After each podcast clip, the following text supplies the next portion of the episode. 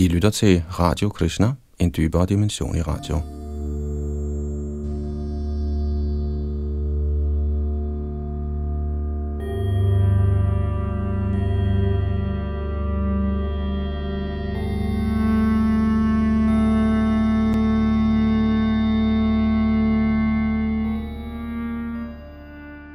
Vi fortsætter vores gennemgang af Srimad Bhagavatam og starter i dag på 12. og sidste bog, der hedder Forfaldets tidsalder.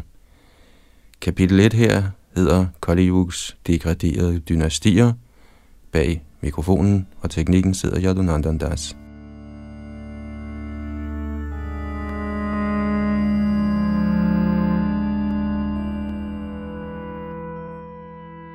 Tekst 1 og 2 Shri Shuka Uvacha Yonta Puranja Yonama Bhavishyo Bharahadratah Tasyamatyas Tushunako Hatva Svaminamatmajam Pradyota Sangyam Rajanam Kartayat Palaka Sutaha Vishakayupas Tatputro Bhavita Rajakastataha Sukadev Goswami sagde Den sidste konge i vor forrige opregning af fremtidige herskere over Magadas dynasti var Puranjay, der vil fødes som efterkommer af Brihadrat.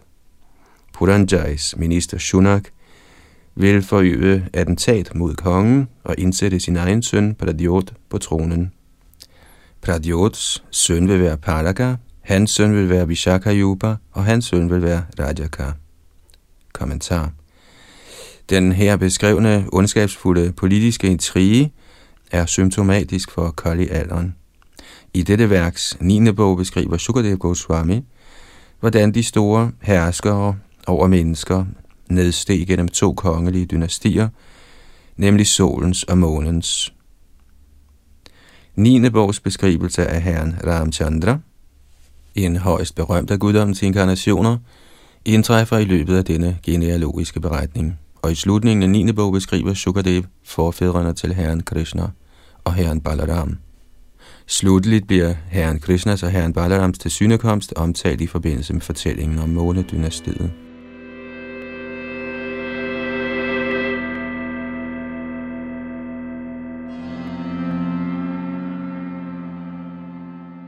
Tiende bog er udelukkende helliget en beskrivelse af herren Krishnas barndomsleje i Vrindavan, hans ungdommelige aktiviteter i Mathura og hans voksenliv i Dvaraka.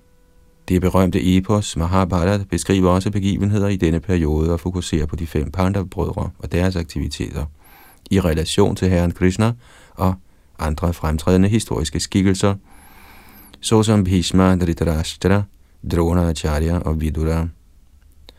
I Mahabharat finder man Bhagavad Gita, i hvilken Herren Krishna hævdede sig at være den absolute sandhed, Guddoms højeste person.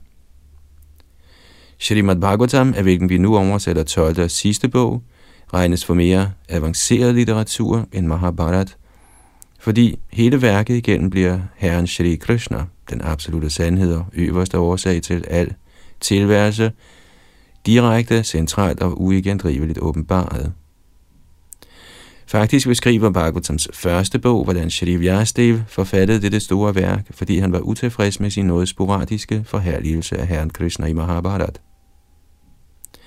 Skønt Srimad Bhagavatam giver historiske beskrivelser af mange kongeslægter og utallige kongers liv, er det ikke før beskrivelsen af den nuværende tidsalder, Kalis tidsalder, at vi finder en minister, der forøver attentat mod sin egen konge og indsætter sin søn på tronen. Denne hændelse minder om Dhritarashtras forsøg på at komme Pandaverne til livs og krone sin egen søn Duryodhan som konge. Som Mahabharat fortæller, forpurrede Krishna dette attentat, men med herrens afrejse til den åndelige himmel kom kali fuldstændig til udtryk og indvarslede politiske attentater inden for ens eget hus som en standardteknik.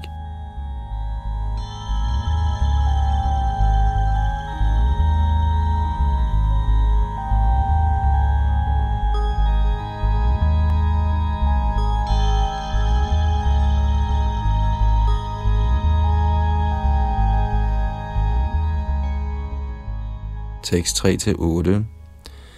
Rajakas søn vil være Nandivardhan, og således vil der i Pradyotan-dynastiet være fem konger, der vil nyde jorden i 138 år.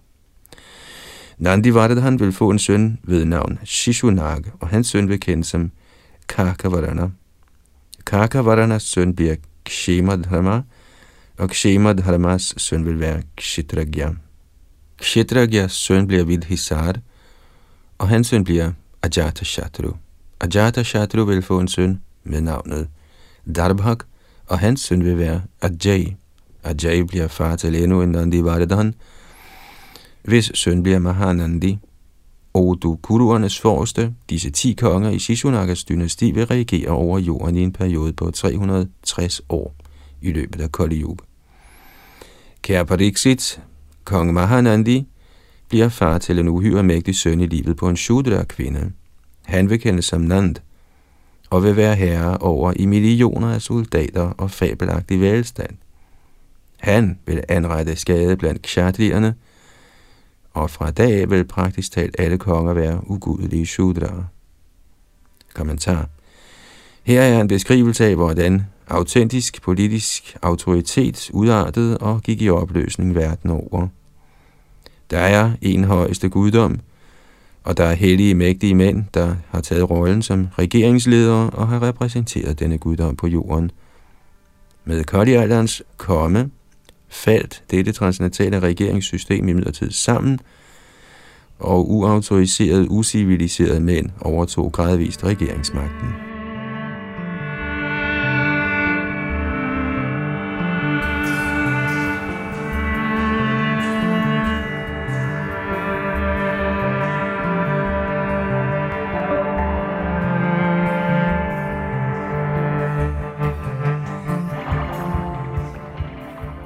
Tekst 9.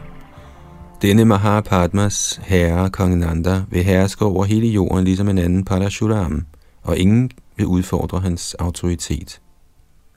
Kommentar. I dette kapitels 8. vers bliver det nævnt, at kong Nanda ville udslette resterne af Kshatriya-ordenen. Derfor bliver han her sammenlignet med herren Parashuram, der udslettede Kshatriya-klassen 21 gange i en tidligere tidsalder.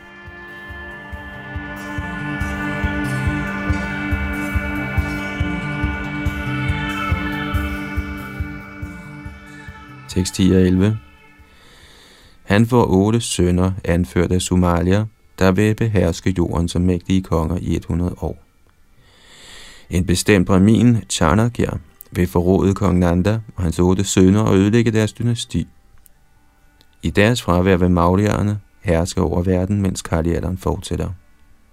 Kommentar Både Sridhar Swami og Vishwanath Chakravarti Thakur bekræfter, at den her omtalte Brahmin er Chanakya, også kendt som Kaudilya eller Vatsyayana.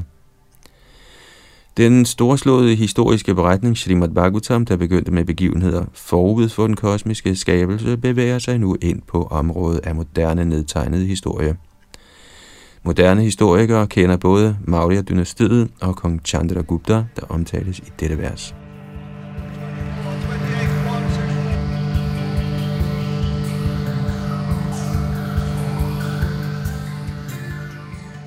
Tekst 12-14. Denne Brahmin vil indsætte Chandragupta på tronen, hvis søn vil hedde Varisar. Varisars søn bliver Ashoka Vardhan.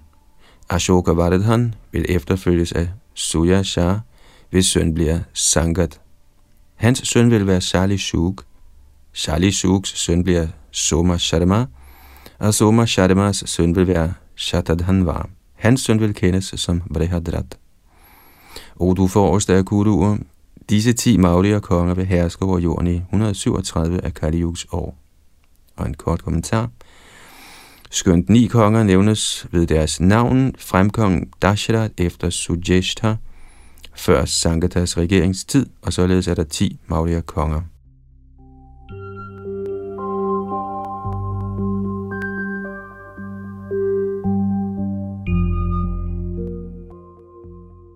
Tekst 15-17, Kære kong Pariksit. Agni Mitra bliver den næste konge, og derefter Sujeshta. Sujeshta bliver fuldt af Vasumitra, Bhadrak og Bhadraks søn Pulinda. Pulindas søn Ghosh vil så regere, fuldt af Vajramitra, Bhagavat og Deva Bhuti. På denne måde, o du ypperste af kuruhelte, vil ti Shunga-konger herske over jorden i mere end 100 år.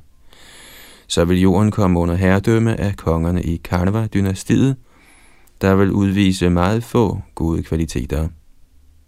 Kommentar.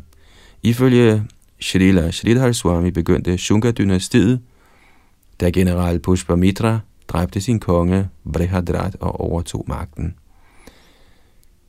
Efter Pushpamitra kom Agnimitra og resten af Shunga-dynastiet, der varede i 112 år.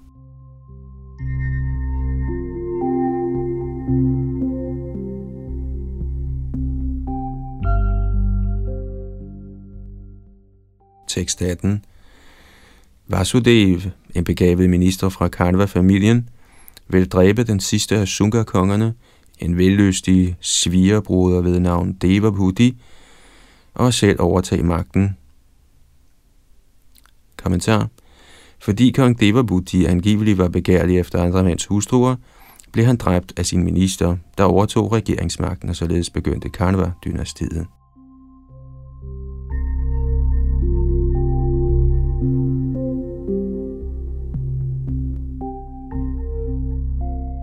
Tekst 19 og 20.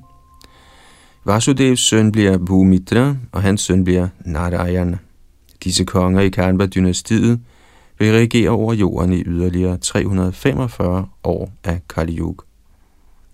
Den sidste Kanva, Susharma, bliver myrdet af sin egen tjener Bali, en lav sudra fra andre rasen. Denne yderst lavsindede Maharaj Bali vil have kontrol over jorden i nogen tid. Kommentar. Her er en videre beskrivelse af, hvordan ukultiverede mænd trænger ind i regeringsmagten. Den såkaldte konge ved navn Bali beskrives som Asatama, en yderst ugudelig, ukultiveret mand.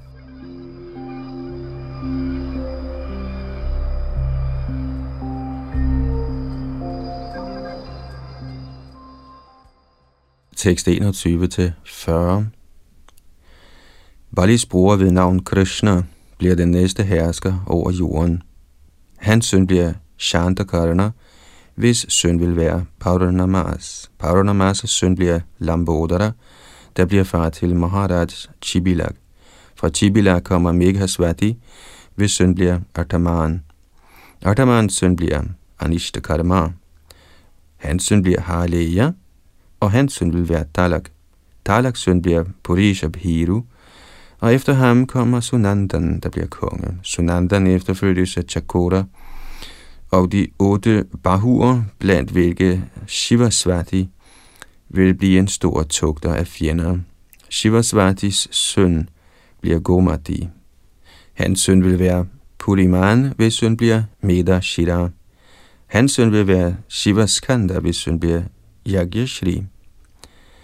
Yagyashris søn bliver Vijay, der får to sønner, Chandravigya og Lomadhi.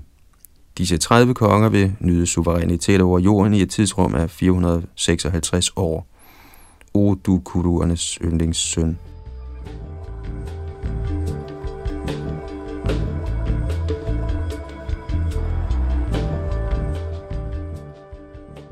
Derpå følger syv konger af Arapita, rasen fra byen Avabradi, og derefter ti Gardhabir.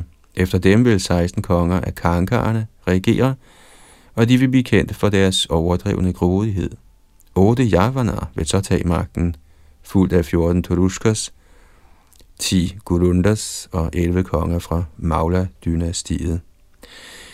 Disse abidaer, Gardabhier og Kankar vil nyde jorden i 1099 år, og maglerne vil regere i 300 år.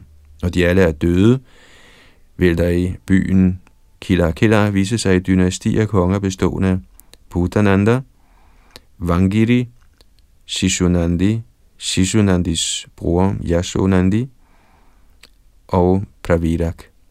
Disse konger fra Kila Kila vil herske i tidsrum 106 år.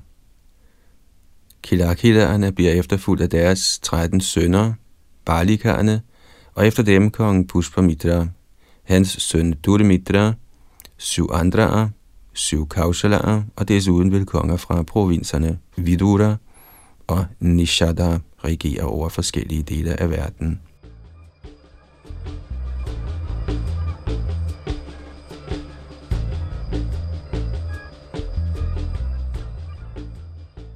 Så vil der vise sig en Magadha-konge ved navn Vishvaspurji, der bliver ligesom en anden Puranjay. Han vil forvandle alle civiliserede klasser til lave, usiviliserede mennesker i samme kategori som polinderne, jaduerne og madrakarne. Den tåbelige kong Vishvaspurji vil fastholde alle medborgerne i ugudelighed og udnytte sin magt til fuldstændig at splitte Kshatriya-ordnen. Fra hans hovedstad Padmavati vil han herske over den del af jorden, der strækker sig fra Ganga til Prayag. Ved den tid vil braminerne i provinser såsom Saurashtra, Avanti, Abhira, Shura, Arbuda og Malava glemme alle deres regulerende principper, og medlemmerne af den kongelige orden på disse steder vil blive til intet bedre end Shudra'er. Landet langs Sindhu-floden, såvel som distrikterne Chandrabhaga, County og Kashmir, vil regeres af Shudra'er, faldende braminer og kødspisere. Da de har forladt vejen af vedisk civilisation, vil de have tabt al åndelig styrke. Der vil regere mange sådanne usiviliserede konger på samme tid, o kong Parikshit. Og de vil være ubarmhjertige, af voldelig temperament og mægtige tilhængere af ugudelighed og falskhed. Disse barbarer i forklædning af konger vil fortage deres borgere ved at myrde uskyldige kvinder, børn, køer, braminer og begære andre mænds hustruer og besiddelser. De vil besidde et uberegneligt humør, have liden styrke og kun leve i ganske kort tid. Ja, da de ikke er renset ved nogen vediske riter, og ikke lever efter regulerende principper, vil de være helt overdækket af kvaliteterne af lidenskab og uvidenhed. Og en kort kommentar. Dette vers giver en koncis, nøjagtig beskrivelse af denne tidsalders faldende ledere.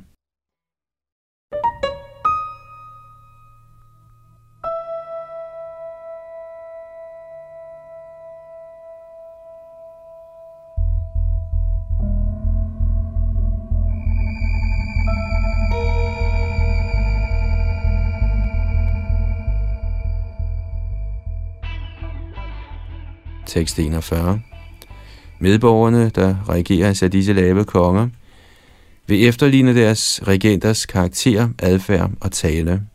Plaget af deres ledere og af hinanden, vil de alle lide undergang.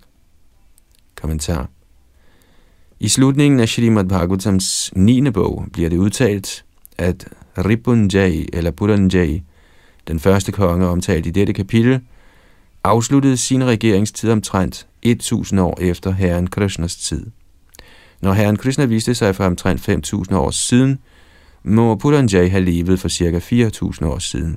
Dette ville indebære, at Vishwas Puraji, den sidste omtalte konge, skulle være fra omtrent det 12. århundrede ifølge kristentidsregning.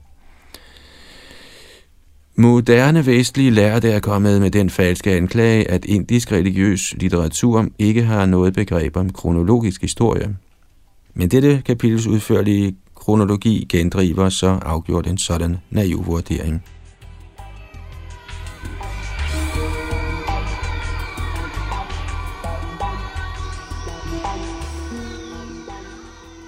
Således ender kommentarerne fra hans guddommelige nåde af til Bhaktivedanta Swami Prabhupads ydmyge tjenere til Srimad Bhagavatams 12. bogs første kapitel med titlen Kali Yugs degraderede dynastier.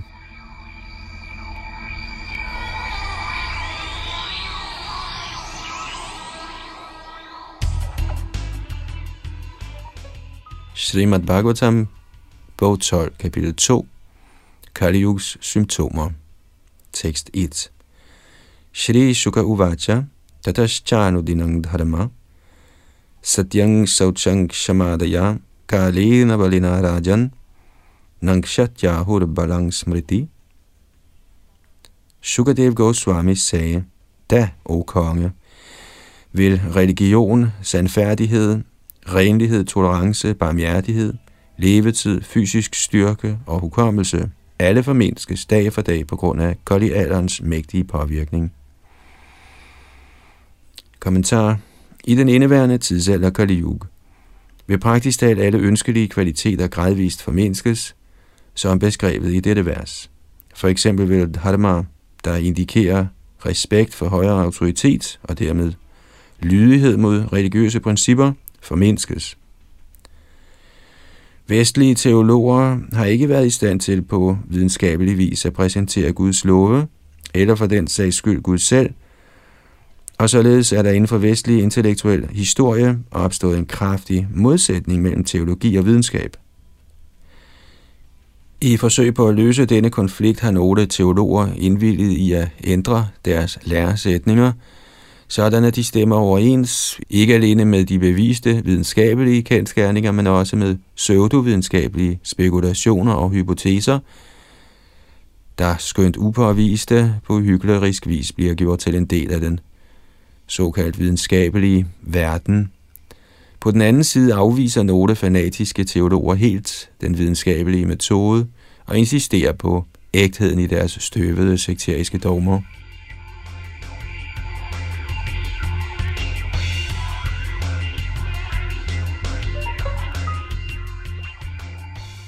Således blottet for systematisk vedisk teologi har den materielle videnskab bevæget sig ind på det nedbrydende område af grov materialisme, mens spekulativ vestlig filosofi er drevet over i den relativistiske etiks og utilstrækkelige lingvistiske analyses overfladiskhed. Når så mange af vestens bedste hjerner er helliget materialistisk analyse, vil meget af vestens religiøse liv, der er adskilt fra den intellektuelle hovedstrøm, domineres af irrationel fanatisme og uautoriseret mystik og mystiske sekter. Folk er blevet i den grad uvidende om videnskaben om Gud, at de tit sammenblander kristnebevægelsen med dette besønderlige sortiment af fantasifulde forsøg på teologi og religion. Så det er dharma, eller sand religion, der indebærer fast og bevidst lydighed mod Guds lov på retur.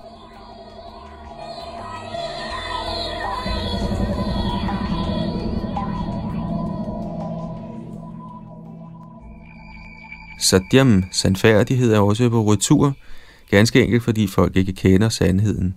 I mangel på viden om den absolute sandhed kan man ikke klart forstå livets egentlige betydning eller formål. Blot ved at antage voldsomme mængder af relative eller hypotetiske sandheder. Kshama, tolerance eller tilgivelse er også på retur, fordi der mangler en håndgribelig metode, hvormed folk kan rense sig og komme fri af misundelse medmindre man bliver renset ved sangen af Herrens hellige navne under et autoriseret program af åndelig forbedring, vil sindet overvældes af vrede, misundelse og alskens smålighed. Således er daya, barmhjertighed, også på retur. Alle levende væsener er for evigt sammenbundne ved deres fælles deltagelse i Guds guddommelige væren. Når denne eksistentielle enhed bliver tilsløret gennem ateisme og agnosticisme, mister folk interessen i at vise hinanden barmhjertighed. De kan ikke se deres egen nytte i at fremme andre levende væseners ved og vel. Ja, folk er ikke engang barmhjertige mod sig selv. De nedbryder sig systematisk med alkohol, stoffer, tobak, kød, seksuel promiskuitet og hvad en øvrig let købt tilfredsstillelse, der måtte være dem tilgængelige.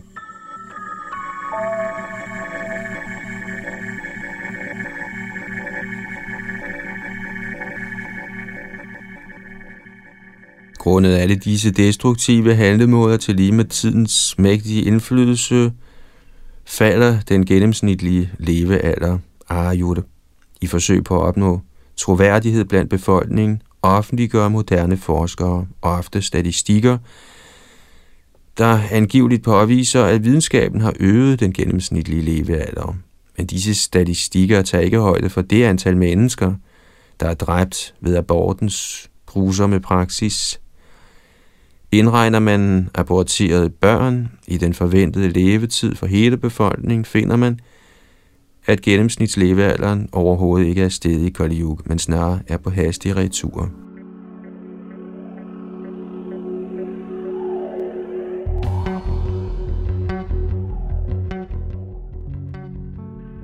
Balam, lægemlig styrke, bliver også formindsket – den vediske litteratur udtaler, at for 5.000 år siden i den forrige tidsalder, var mennesker og endda dyr og planter større og stærkere. Ved kolialderens proces vil fysisk statur og styrke gradvist aftage. Så afgjort bliver smrti, hukommelse, svækket.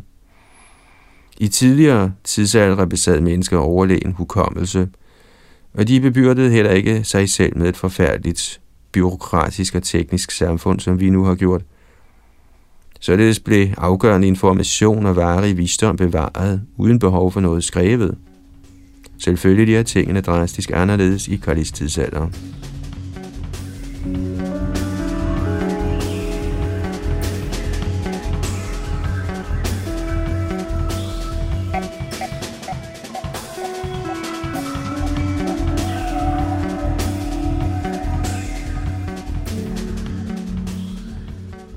Tekst 2. Vittam eva kalau nrinam janmachara gunodaya dharmanyaya vyavasthayam karanang balamevahi.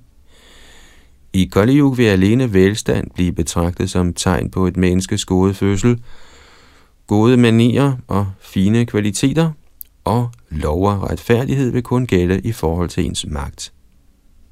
Kommentar i Koldis tidsalder betragtes en mand som af høj klasse, middelklasse eller lavere klasse, alt efter hans finansielle status, uanset hans kundskab, kultur og adfærd. I denne tidsalder er der mange store industrielle og kommercielle store byer, med luksuriøse nabolag, kun forbeholdt de velstående. På smukke boulevarder med til synlædende aristokratiske hjem finder man ikke sjældent, at der foregår mange udskejende, uærlige og syndige handlinger. Efter vediske kriterier regnes en mand for af høj klasse, så fremt hans adfærd er oplyst. Og hans adfærd regnes for oplyst, hvis hans gerninger er helliget alle levende væseners lykke. Et hvert levende væsen er oprindeligt lykkeligt, fordi der i alle levende læmer er en evig åndelig gnist, der er del af Guds guddommeligt bevidste natur.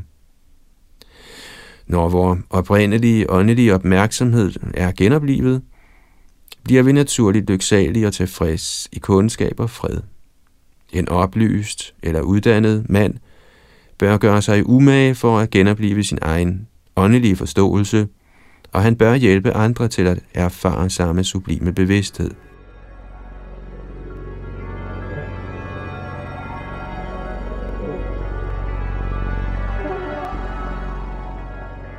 Den store vestlige filosof Sokrates udtalte, at hvis et menneske er oplyst, vil det automatisk handle dydigt. Og Shalila Prabhupada bekræftede denne kendskærning. Men i Kali Yuga lades der hånt om denne åbenbare sandhed, og det at søge kundskab og dyd er blevet erstattet af en ondskabsfuld, dyrisk konkurrence om penge. De som sejrer bliver det moderne samfunds top, og deres købekraft sikrer dem et ry som højst respektable, aristokratiske og veluddannede. Dette vers udtaler også, at i Kali Yuga ved rå kraft, Balameva, afgør lov og såkaldt retfærdighed. Man bør huske på, at der i den fremadskridende vediske kultur ingen kunstig tvedeling var mellem åndelige og offentlige sektorer, alle civiliserede mennesker tog det for givet, at Gud er overalt, og at hans lov er bindende for alle levende væsener. Derfor angiver sanskritordet dharma ens samfundsmæssige eller offentlige forpligtelse, såvel som ens religiøse pligt. Således regnes det at sørge for ens familie for dharma, og det at yde Herren kærlig tjeneste er også dharma. Dette vers peger imidlertid på, at princippet magt har ret vil herske i Kali Yuga.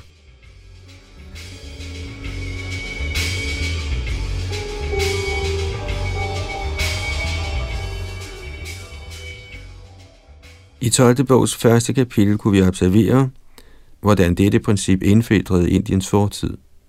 Ligeledes som Vesten opnåede politisk, økonomisk og teknologisk herredømme over asiatiske lande, blev der udbredt falsk propaganda om, at indisk og i almindelighed al ikke-vestlig religion teologi og filosofi på en eller anden måde er tilbagestående og uvidenskabelig, blot og bare mytologi og overtro. Heldigvis er denne arrogante, irrationelle anskuelse nu ved at forsvinde, og folk verden over er ved at få øjnene op for den svimlende rigdom af åndelig filosofi og videnskab, der er tilgængelig i Indiens sanskrit-litteratur. Med andre ord er der mange begavede folk, der ej længere ser traditionel vestlig religion eller empirisk forskning, der praktisk talt har overgået religion som det officielle vestlige dogme, som nødvendigvis autoritativ, blot fordi Vesten politisk og økonomisk har underkuet andre geografiske og etniske konfigurationer af menneskeheden. Således er der nu håb om, at åndelige emner kan afprøves og afgøres på et filosofisk niveau og ikke alene ved primitiv rå kraft.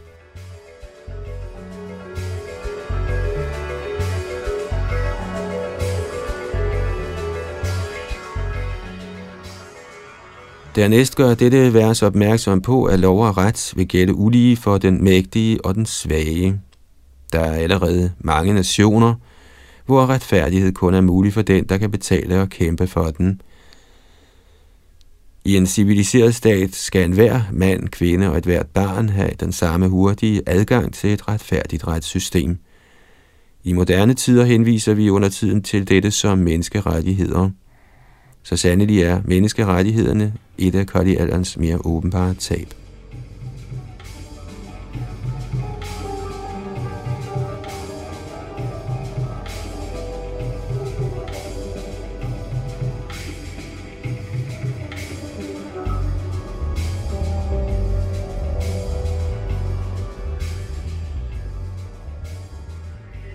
Tekst 3 Dampatye Viruchir hetur mayaiva vyavaharike stritve pungstve chahiratir vipratve sutrameva hi.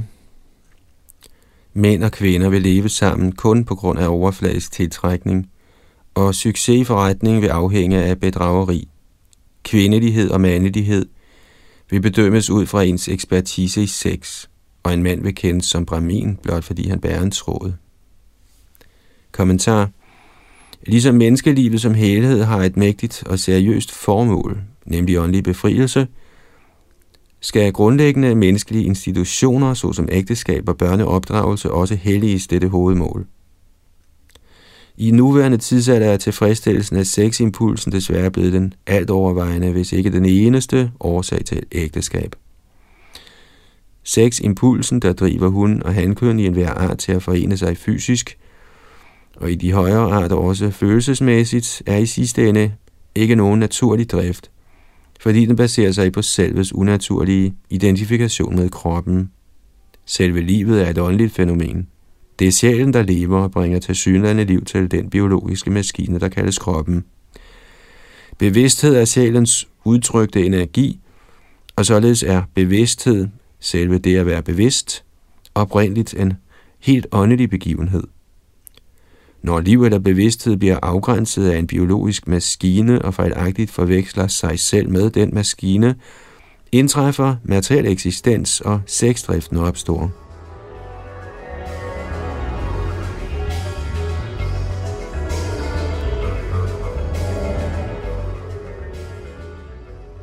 Gud har skabt menneskelivet som en mulighed for at korrigere denne illusoriske eksistensform – og vende tilbage til den rene, gudelige tilværelses umådelige tilfredsstillelse.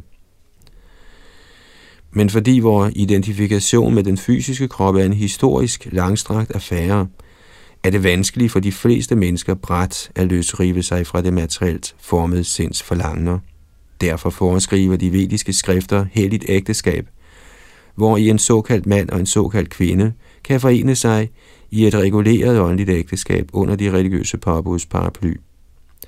På den måde kan den kandidat til selvvirkeliggørelse, der har valgt familielivet, få dækket behovet for sand tilfredsstillelse og samtidig stille Herren inde i hjertet tilfreds ved at overholde religiøse bud. Herren vil da rense ham for materielle ønsker.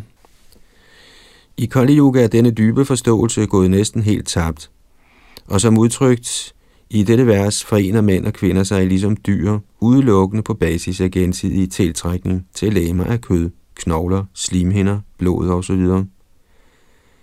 Med andre ord er det kun sjældent, at menneskets intelligens i vort moderne, ugudelige samfund overhovedet hæver sig hinsides den evige sjæls grove fysiske tillægning. Og således har familielivet i langt de fleste tilfælde mistet sit højere formål og betydning.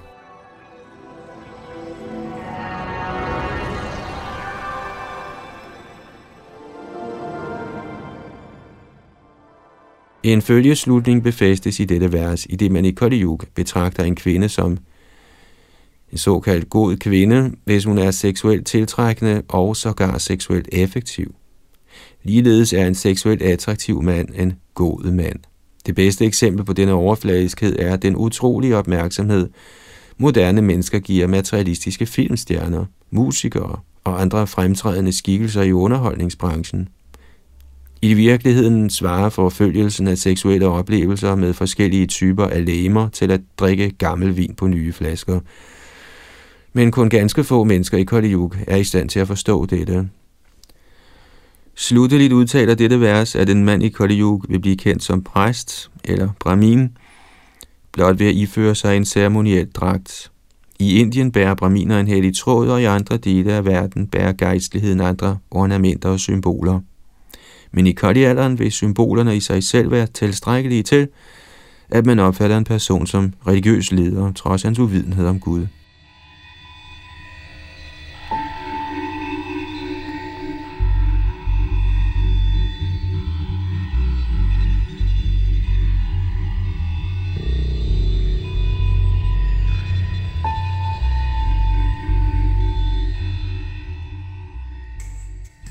Tekst 4 Lingameva shrama khyatha anyonyapatikaranam avritya niyaya daurbalyam panditye chapalangvachaha Et menneskes åndelige status vil blive afgjort kun på ydre symboler, og på samme basis vil folk skifte fra den ene åndelige orden til den næste. En persons velanstændighed – vil drages alvorligt i tvivl, så frem den ikke tjener gode penge. Og den, som er dygtig til at jonglere med ord, vil blive betragtet som en stor lært. Kommentar Forrige vers udtalte, at gejstligheden i Kali Yuga vil kendes alene ved ydre symboler, og dette vers udvider det samme princip til de øvrige af samfundets ordner, nemlig den politiske eller militære klasse, den handlende eller produktive klasse og endeligt arbejderklassen og håndværkerne. Moderne sociologer har påvist, at i samfund, der overvejende styres af den protestantiske etik, betragtes fattigdom som tegn på dogenskab, smusighed, dumhed, umoral og ubrugelighed. I et gudfrygtigt samfund er der imidlertid mange mennesker, der snarere en materiel erhvervelse ønsker at hellige sig kundskab og åndelighed. Således kan en forkærlighed for det enkle og spartanske – være tegn på begavelse, selvkontrol og følsomhed over for livets højere mål. Naturligvis afføder fattigdom i sig selv ikke disse dyder, men den kan under tiden være disses resultat. I Kali bliver denne mulighed imidlertid ofte glemt.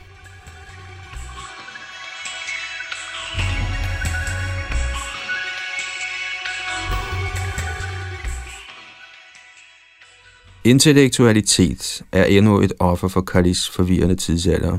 Moderne såkaldte filosofer og forskere har skabt en teknisk, esoterisk terminologi til hvert enkelt område af lærdom, og når de forelæser, betragter folk dem som lærte, kun fordi de kan sige ting, ingen anden forstår. I vestlig kultur var de græske sofister blandt de første til systematisk at argumentere for retorik og såkaldt effektivitet – frem for visdom og renhed, og sofisteri florerer sig afgjort i den moderne verden.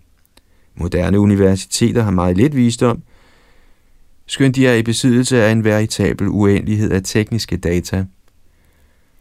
Selvom mange moderne tænkere er fundamentalt uvidende om den højere åndelige virkelighed, er de, så at sige, gode talere.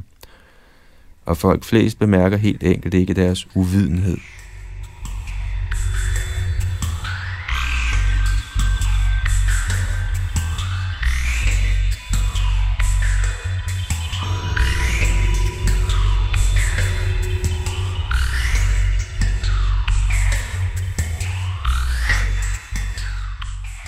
Tekst 5. Anadyataiva sadhutve sadhutve dambha eva du svikara eva chodvahi snanam eva prasadhanam. En person vil bedømmes som ugudelig, hvis han ingen penge besidder, og hyggeleri vil blive accepteret som død. Ægteskab vil indgås blot ved mundtligt samtykke, og en person vil tænke, at han er egnet til at vise sig offentligt, hvis blot han har taget et bad. Kommentar. Ordet dampa henviser til en selvretfærdig hyggelig, en der ikke bekymrer sig så meget om hellighed som at tage sig hellig ud. I alderen er der et temmelig stort antal selvretfærdige, hykleriske religiøse fanatikere, der hævder, de har den eneste vej, den eneste sandhed og det eneste lys. I mange lande har denne mentalitet resulteret i brutal undertrykkelse af religiøs frihed og således ødelagt muligheden for oplyst åndelig dialektik. Heldigvis er der i meget af den vestlige verden et system af frihed til at udtrykke sig religiøst. Men selv i Vesten betragter selvretfærdige hyggelere oprigtige og hellige tilhængere af andre discipliner som hedninger og djævle.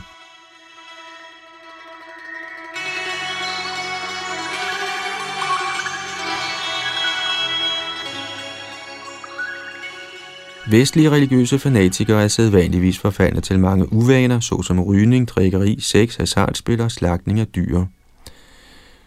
Skønt Krishna-bevægelsens medlemmer strengt undgår utilladt sex, rusmidler, hasardspil og drab på dyr, og skønt de virer deres liv til konstant lovprisning af Gud, hævder selvretfærdige hyggelere, at sådan fast strenghed og hengivenhed mod Gud er djævelens værk.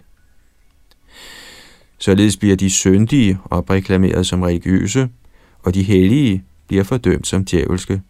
Denne ynkelige udulighed til at fatte åndelighedens mest grundlæggende kriterier er et af Kaliuks fremtrædende symptomer. I denne tidsalder vil ægteskab som institution udarte. Ja, allerede nu bliver en hvielsesattest under tiden kynisk afvist som blot et stykke papir, fordi de glemmer ægteskabets åndelige hensigt og ser sex som familielivets mål – indlader begærlige mænd og kvinder sig på seksuelle affærer uden det lovformelige ægteskabs besværlige formaliteter og ansvar. Sådanne tåbelige mennesker hævder, at sex er naturligt, men hvis sex er naturligt, er graviditet og fødsel også naturlige. Og for et barn er det helt sikkert naturligt at blive opfostret af en kærlig far og mor, og sågar at have de samme forældre livet igennem.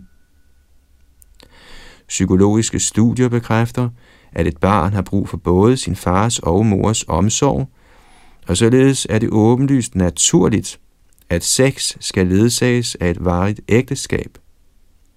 Hykleriske mennesker berettiger ubegrænset sex ved at sige, det er naturligt, men for at undgå sexlivets naturlige følge, graviditet, bruger de prævention, der helt sikkert ikke vokser på træer. Ja, prævention er en fuldstændig unaturlig ting. Således er der en overflod af hyggeleri og tåbelighed i Kollis tidsalder.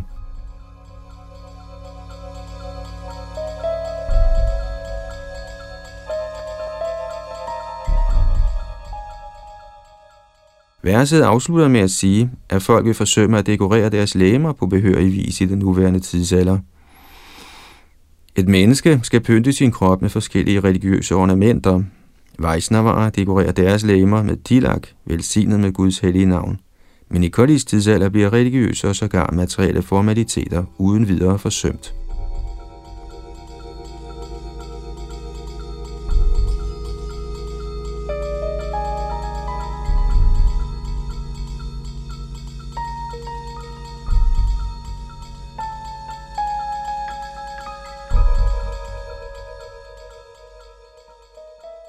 6.6. Et helligt sted vil blive opfattet som et afsides beliggende vandreservoir, og skønhed vil bedømmes ud fra ens frisyre. At fylde maven bliver livets mål, og den, som er fræk, vil opfattes som sandfærdig. Den, som kan opretholde en familie, vil betragtes som dygtig, og religionens principper vil kun blive overholdt med henblik på anseelse. Kommentar i Indien er der mange hellige steder, gennem hvilke hellige floder løber. Tåbelige mennesker søger ivrigt udfrielse fra deres sønder ved at bade i disse floder, men tager ikke undervisning fra Herrens lærte hengivne, der lever på sådanne steder. Man skal opsøge et helligt sted for at søge åndelig oplysning, og ikke kun for at tage et rituelt bad. I denne tidsalder ordner folk deres hår på forskellige måder og forsøger derved at forbedre deres ansigts skønhed og seksualitet. De er ikke klar over, at virkelig skønhed kommer inde fra hjertet, fra sjælen, og at kun en ren person er sandt tiltrækkende. Som denne tidsalders vanskeligheder øges, vil en fyldt mave være tegn på succes, og den, som er i stand til at opretholde sin familie, vil anses som ganske dygtig i økonomiske anlægner. Religioner vil overholdes, hvis overhovedet, kun med det formål at opnå anseelse og uden nogen væsentlig forståelse af guddommens højeste person.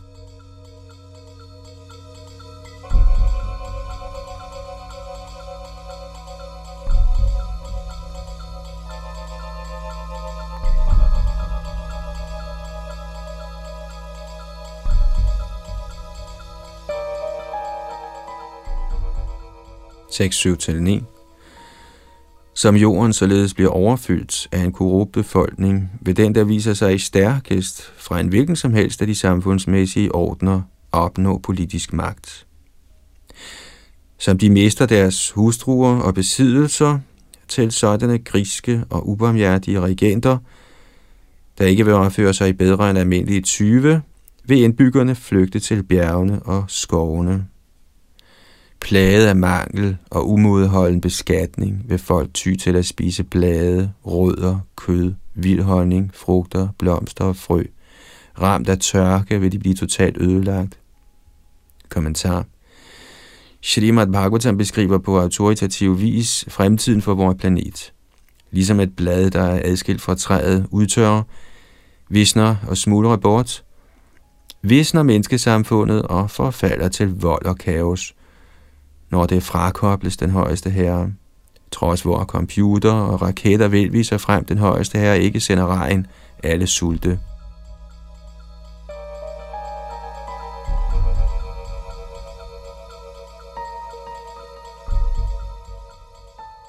Tekst 10-16 Borgerne vil i høj grad plages af kulde, vind, hede, regn og sne, de vil yderligere pines af skænderier, sult, tørst, sygdom og voldsom ængstelse. Den maksimale levealder for mennesker i Kali vil blive 50 år. Ved tiden for Kali afslutning vil alle væseners læmer være kraftigt formindsket i størrelse, og hvordan ashram-tilhængernes religiøse principper vil være ødelagt. Vedernes vej vil være fuldstændig glemt i menneskesamfundet – og såkaldt religion vil for størstedelen være ateistisk. Kongerne vil mestendels være 20, menneskers erhverv vil være tyveri, løgn og unødig vold, og alle samfundsklasserne vil være reduceret til det laveste niveau af shudraer. Køer vil være ligesom geder, åndelige erimitager vil ikke være bedre end værslige huse, og familierelationer vil kun strække sig til ægteskabets umiddelbare bånd. De fleste planter og urter vil være ganske små, og alle træer vil ligne dværge chami-træer. Skyerne vil være fulde af lyn, hjemmene vil være blottet for fromhed, og alle menneskene vil være blevet ligesom æsler. På det tidspunkt vil guddommens højeste person vise sig på jorden. Ved at handle med den rene godheds åndelige magt, vil han frelse den evige religion. Kommentar meget sigende gør disse vers opmærksom på, at de fleste såkaldte religioner i denne tidsalder vil være ateistiske. Parshanda prachured harame. I overensstemmelse med Bhagavatams forudsigelse har USA's højeste ret for nylig afgjort, at et trosystem ikke behøver at anerkende et højeste væsen for at betragtes som religion. Desuden er der mange ateistiske, tomhedsbaserede trosystemer – ofte hentet fra Orienten, der har tiltrukket sig opmærksomhed fra moderne ateistiske videnskabsmænd, der udbreder sig om lighederne mellem østlig og vestlig tomhedsfilosofi i fine esoteriske bøger. Disse vers beskriver levende mange af koldialderens modbydelige symptomer. Endeligt Ved denne tidsalders slutning vil Herren Krishna nedstige som Kalki og fjerne de fuldstændig dæmoniske personer fra jordens overflade.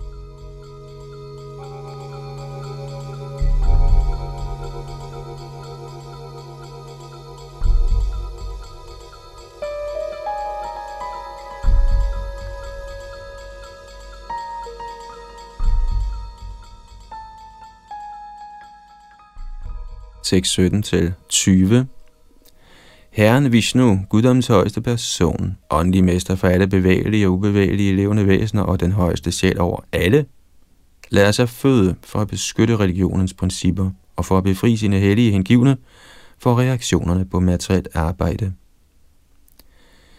Herren Kolki vil vise sig i hjemmet til Shambhala, landsbyens mest fremtrædende brahmin, den store sjæl Vishnu Yashar.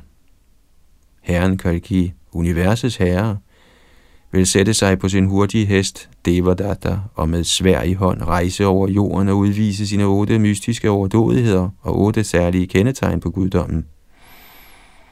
Udstrålende sin uovertrufne glans og ridende med stor fart, vil han dræbe i millionvis af de tyve, der har våget at klæde sig som konger. Kommentar Disse vers beskriver herren Kalkis skribende tidsfordrive. En hver ville tiltrække sig synet af en stærk, flot mand, ridende på en forunderlig hest med lynets fart, der straffer og udsletter onde, djævelske folk med sværet i sin hånd. Selvfølgelig måtte fanatiske materialister indvende, at dette billede af herren Kalki kun er en antropomorfisk skabelse af menneskehjernen, en mytologisk guddom skabt af folk, der har brug for at tro på et eller andet højere væsen – men dette argument er ikke logisk. Ej heller beviser det noget. Det er kun visse folks mening. Vi har brug for vand, men det betyder ikke, at mennesket skaber vand. Vi har også brug for mad, ild og mange andre ting, vi ikke skaber. Siden vores almindelige erfaring er, at vores behov svarer til tilgængelige ting i den ydre verden, peger det, at vi til synligheden har brug for en højeste herre på, at der i virkeligheden er en højeste herre. Med andre ord udstyrer naturen os med en følelse af, at vi har brug for ting, som i virkeligheden eksisterer, og faktisk er nødvendige for vores trivsel. Ligeledes oplever vi et behov for Gud, fordi vi faktisk er del af Gud og umuligt kan leve uden ham. Ved Kali Yugs slutning vil denne samme Gud vise sig som den mægtige Kalki Avatar og banke besmittelsen ud af dæmonerne.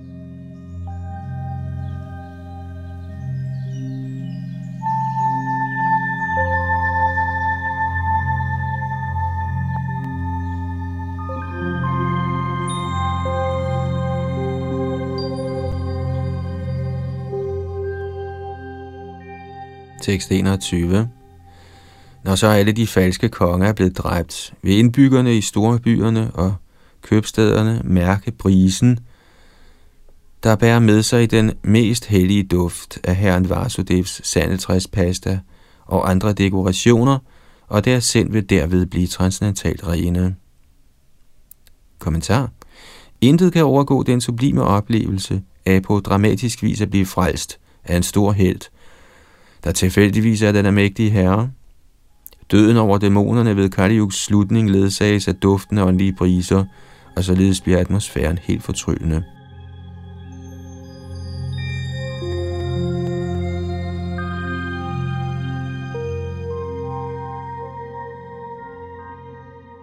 Tekst 22-26 Når Herren Vasudev, guddommens højeste person, viser sig i deres hjerter i sin transcendentale skikkelse af godhed, vil de tilbageværende indbyggere rigeligt genbefolke jorden.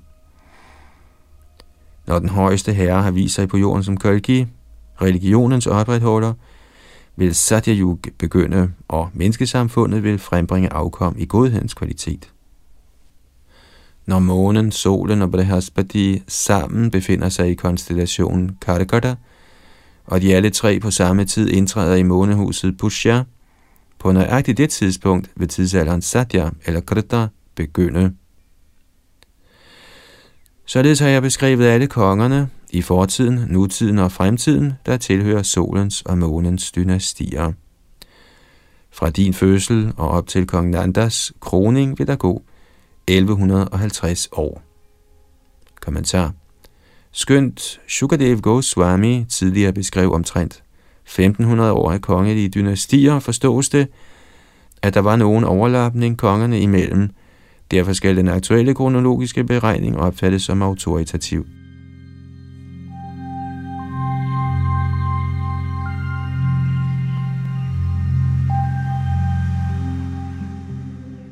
Tekst 27-30 ud af de syv stjerner, der danner konstellationen af de syv vismænd, er Bulaha og Kratu de første, der stiger op på himlen.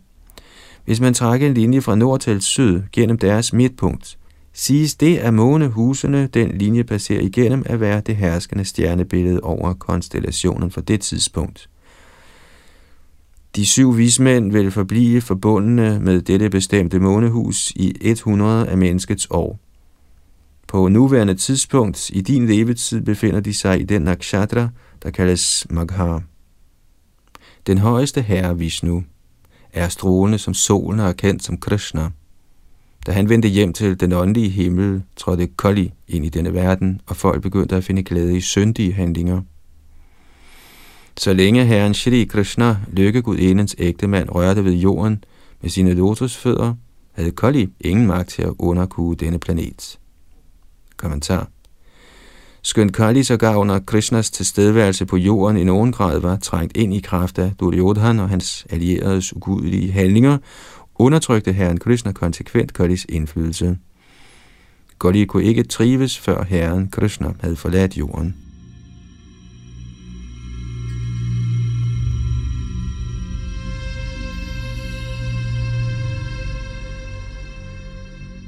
Tekst 31-33 Når konstellationen af de syv vismænd passerer gennem månehuset Magha, begynder Kalis tidsalder. Den udgør 1200 af halvgudernes år. Når Saptarishi-konstellationens mægtige vismænd passerer fra Magha til Purva Shadha, vil Kali nå sin fulde styrke, begyndende fra kong Nanda og hans dynasti. De, som videnskabeligt forstår fortiden, bekendtgør, at den dag herren Shri Krishna vendte tilbage til den åndelige verden, begyndte indflydelsen af Kalis tidsalder. Kommentar Skønt Kali teknisk skulle være begyndt under Krishnas tilstedeværelse på jorden, måtte denne faldende tidsalder ydmygt vente på guddoms højeste persons afrejse.